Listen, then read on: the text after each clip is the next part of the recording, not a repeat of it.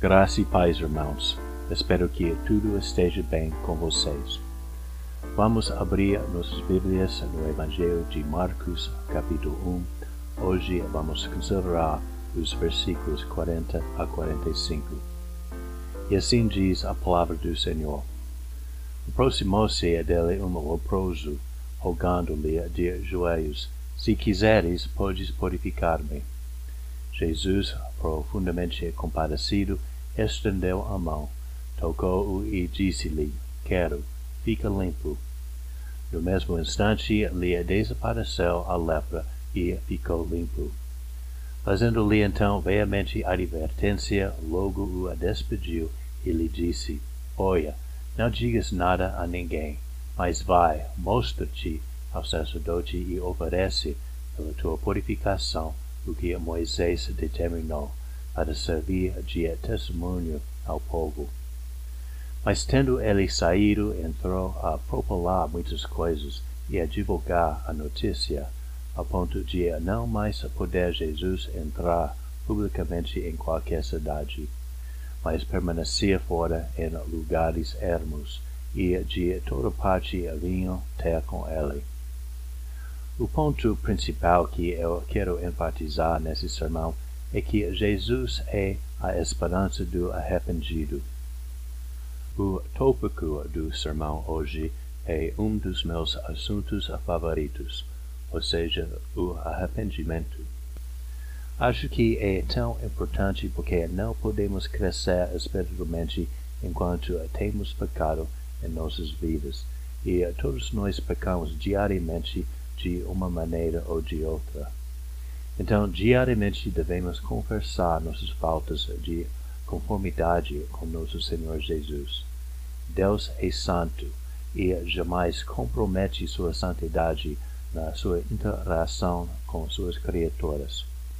Isso quer dizer que só existe uma maneira de aproximar-se do trono da graça, e isto é arrependido com um coração contrito e com confiança no nome de Jesus. Por isto, o arrependimento é uma coisa preciosa para o crente. Então, durante esse sermão, eu quero enfatizar três pontos. O primeiro ponto é que Jesus é acessível ao arrependido. O segundo é que Jesus não se envergonha do arrependido. E o terceiro é que Jesus carrega os fardos do arrependido. Então, acerca do primeiro ponto, que é Jesus é acessível ao arrependido, vamos considerar o versículo 40. A palavra diz: Aproximou-se dele um leproso, rogando-lhe de joelhos: Se quiseres, podes purificar-me. O leproso naquela época era um pária, excluído do convívio do povo. A doença dele era contagiosa e repulsiva, então todo mundo naturalmente evitava contato com tais pessoas. Além disso, os mestres entre os judeus ensinavam que a doença dele era resultado do seu pecado. Então, nos olhos da sociedade, ele merecia sua existência miserável. Assim parecia normal ao judeu daquela época ignorá-los ou desprezá-los com impunidade. Apesar de ser desprezado pelos seus próximos, esse leproso não deixou sua condição impedir um apelo ao Senhor. Podemos imaginar que este tipo de pedido feito aos outros normalmente seria respondido com rejeição e descaso. Ele conhecia muito bem a picada de rejeição, mas ainda assim ele arriscou esta possibilidade com a esperança de ser purificado. É frequentemente o caso que o pecador não se sente digno de perdão tem a tendência de muitos de tentar de curar a si mesmos antes de aproximar-se de Jesus, o grande médico, como se fosse possível atingir um requerimento mínimo. Porém, isso é simplesmente raciocínio errado. Primeiro, não temos condições para curar a nós mesmos mais do que o leproso tinha para curar a si mesmo. O problema fundamental do pecador é uma natureza corrupta. É um problema espiritual muito além do seu alcance. Em segundo lugar, qualquer solução que não é da graça de Deus é necessariamente excluída. Temos um único Salvador que não compartilha sua glória com ninguém. O grande médico certamente não precisa da ajuda dos seus pacientes. Podemos notar também que esse leproso se aproximou de Jesus com humildade e fé. Ele não duvidou que Jesus tinha o poder de curar, mas com confiança afirmou que era só uma questão da disposição de Jesus se ele seria purificado ou não. A fé verdadeira jamais é presente sem arrependimento, e assim sendo, leproso rogou a Jesus de joelhos, dizendo: Se quiseres, podes purificar-me. Amados, Jesus é acessível pela fé. Ele é misericordioso, compassivo e grande em benignidade. Ele não rejeita aqueles que são genuinamente contritos de coração. E o segundo ponto que eu quero destacar é que Jesus não se envergonha do arrependido. Acerca disso, vamos considerar os versículos 41 a 44. A palavra diz: Jesus, profundamente compadecido, estendeu a mão, tocou-o e disse-lhe: Quero, fica limpo. No mesmo instante lhe desapareceu a lepra e ficou limpo fazendo-lhe então veemente advertência, logo o despediu e lhe disse, Olha, não digas nada a ninguém, mas vai, mostra-te ao sacerdote e oferece pela tua purificação o que Moisés determinou para servir de testemunho ao povo. Não compartilhamos a crença dos mestres de Israel antiga que o leproso é necessariamente mais pecador do que qualquer outra pessoa. Porém, a lepra é significativa na Bíblia, além de ser uma enfermidade comum na época. O teólogo Patrick Fairbairn notou que a lepra foi singular entre outras doenças a respeito do seguinte: primeiro, Deus mandou sinais de lamento e angústia ligadas à lepra. Em Levítico capítulo 13, versículo 45 se lê: As vestes do leproso em quem está a praga serão rasgadas, e os seus cabelos serão desgrenhados. Cobrará o bigode e clamará: imundo, imundo.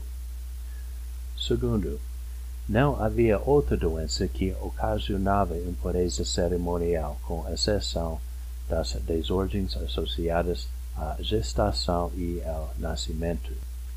E terceiro, as precauções e o tratamento ultrapassavam em muito o que seria necessário se fosse simplesmente uma questão do caráter infeccioso da doença.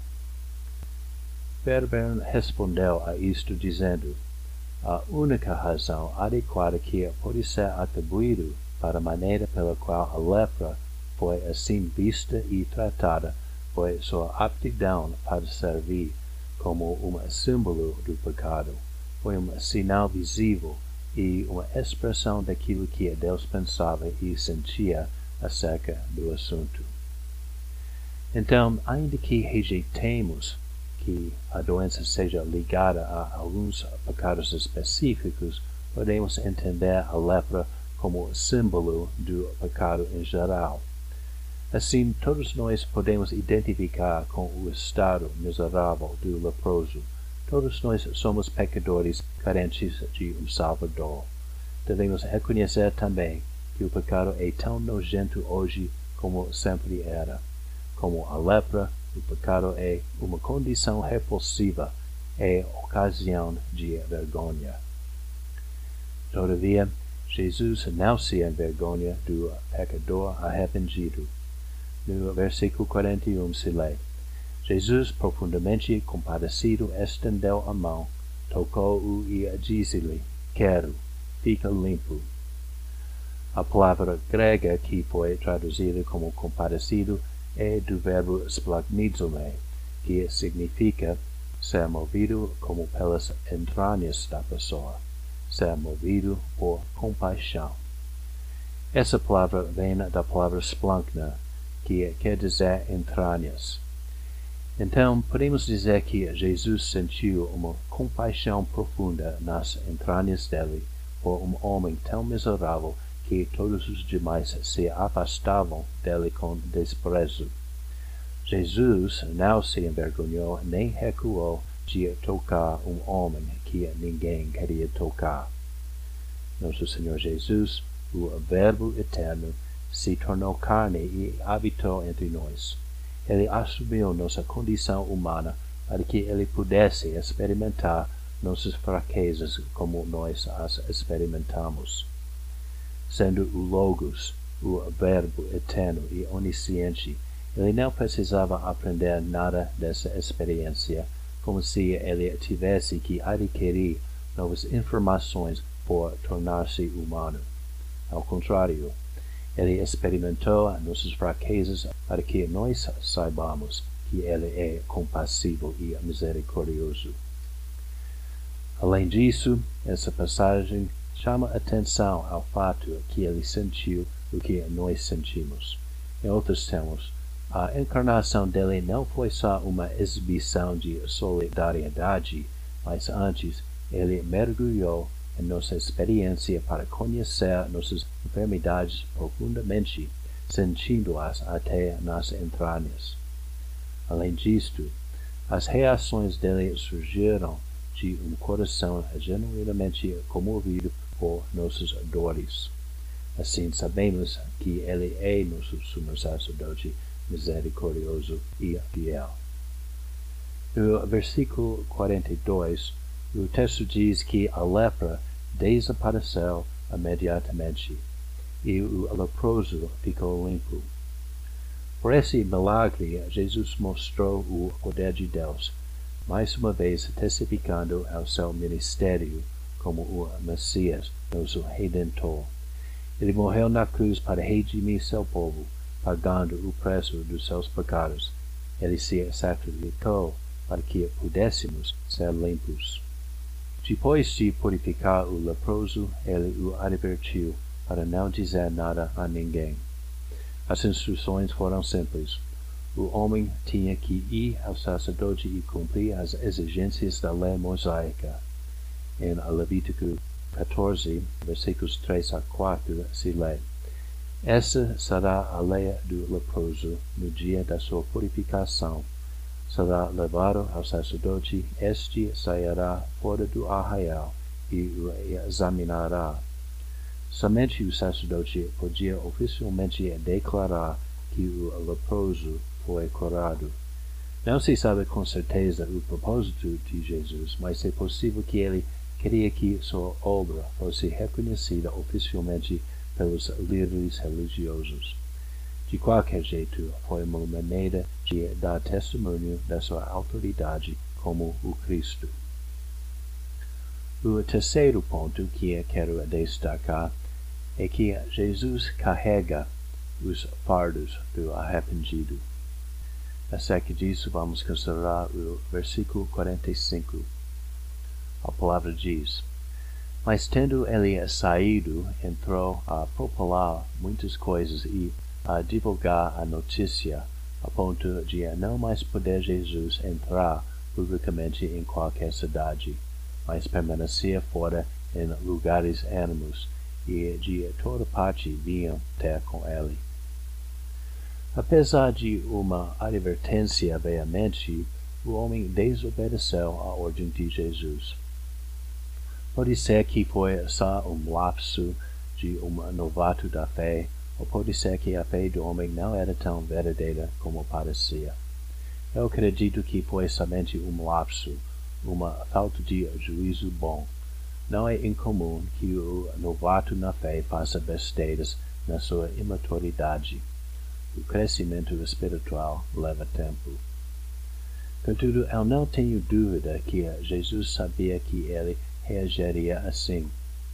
João 2, 25, se lê que Jesus sabia o que era a natureza humana.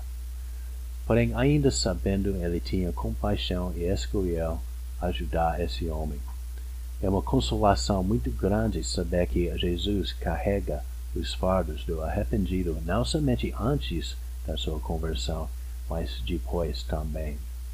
Paulo afirmou isso em Filipenses 1,6, dizendo: Estou plenamente certo de que aquele que começou boa obra em vós há de completá-la até ao dia de Cristo Jesus. Deus termina o que começa. Ora, o relacionamento do redimido é da adoção. O crente é um filho adotivo de Deus e ele não se aborrece e desiste dos seus filhos faltosos. O crente que se afasta de Deus deve esperar a disciplina, e possivelmente disciplina muito dura, mas ele jamais deixa de ser filho. Acerca de Jesus se lê em Hebreus 2.11 ele não se envergonha de lhes chamar irmãos. Podemos estar seguros que Jesus carrega os fardos dos seus irmãos adotivos. Ainda assim, o homem ignorou a ordem de Jesus de manter silêncio sobre sua cura. Como foi notado previamente, Jesus também proibiu os demônios que falassem sobre ele. Ele não procurava fama ou popularidade como meios para realizar sua obra. Ele não precisa recorrer aos estratagemas humanos para difundir seu nome. Ao contrário, ele, sendo Deus encarnado, divulga o Evangelho segundo o seu beneplácito e segundo o beneplácito do Pai. A palavra dele é eficaz para realizar o que lhe apraz. Também foi notado que existiam considerações práticas para evitar a divulgação rápida do seu nome. Uma consideração possível é que os judeus erroneamente imaginavam que o Messias seria um líder político que libertaria Israel dos seus inimigos entre as nações. Na boca de demônios, a identificação de Jesus como Messias podia resultar nele ser retratado como uma insurgente. Nesse versículo encontramos outra consideração acerca disso. Por causa da empolgação do povo acerca dele, Jesus tinha que evitar as multidões. Ele não podia entrar nas cidades publicamente. A observação do comentarista James Edwards é interessante. Ele diz que Jesus e o leproso trocaram de lugares. Marcos começou essa história com Jesus dentro e o leproso fora. No fim dela, Jesus está fora em lugares solitários. Essa observação é consistente com o ensino do apóstolo Paulo. Em 2 Coríntios 5, 21, Paulo disse: Aquele que não conheceu pecado, ele o fez pecado por nós, para que nele fôssemos feitos justiça de Deus. Jesus se abaixou para ter conosco em nossa condição humilde. Ele não se envergonhou de assumir a fraqueza da nossa carne. Ele não desfaleceu ao carregar nossos fardos, levando-os até a cruz, onde ele morreu em nosso lugar. Ele não hesitou em fazer tudo isto para que pudéssemos levantar com ele e passar toda a eternidade com ele na glória. Ele é a esperança do arrependido, que o nome dele seja glorificado. Oremos. Querido Senhor, nosso Pai Celeste, obrigado, Senhor, por Sua palavra. Obrigado pelo Evangelho de Marcos e pelo sacrifício de Jesus na cruz. Sabemos que o arrependido pode aproximar-se do trono da graça em virtude da redenção de Jesus. Por isso, Senhor, pedimos que possamos reconhecer nossos próprios pecados e confessá-los com corações genuinamente contritos, que possamos crescer em conformidade com nosso Senhor Jesus, que o nome dele seja glorificado. Pedimos, Senhor, também que esteja com cada um dos nossos irmãos e pedimos sua proteção sobre nossa congregação contra as tentações e tribulações desta vida. Agradecemos e louvamos seu nome santo. Em nome de Jesus. Amém. Que Deus vos guarde e proteja, irmãos.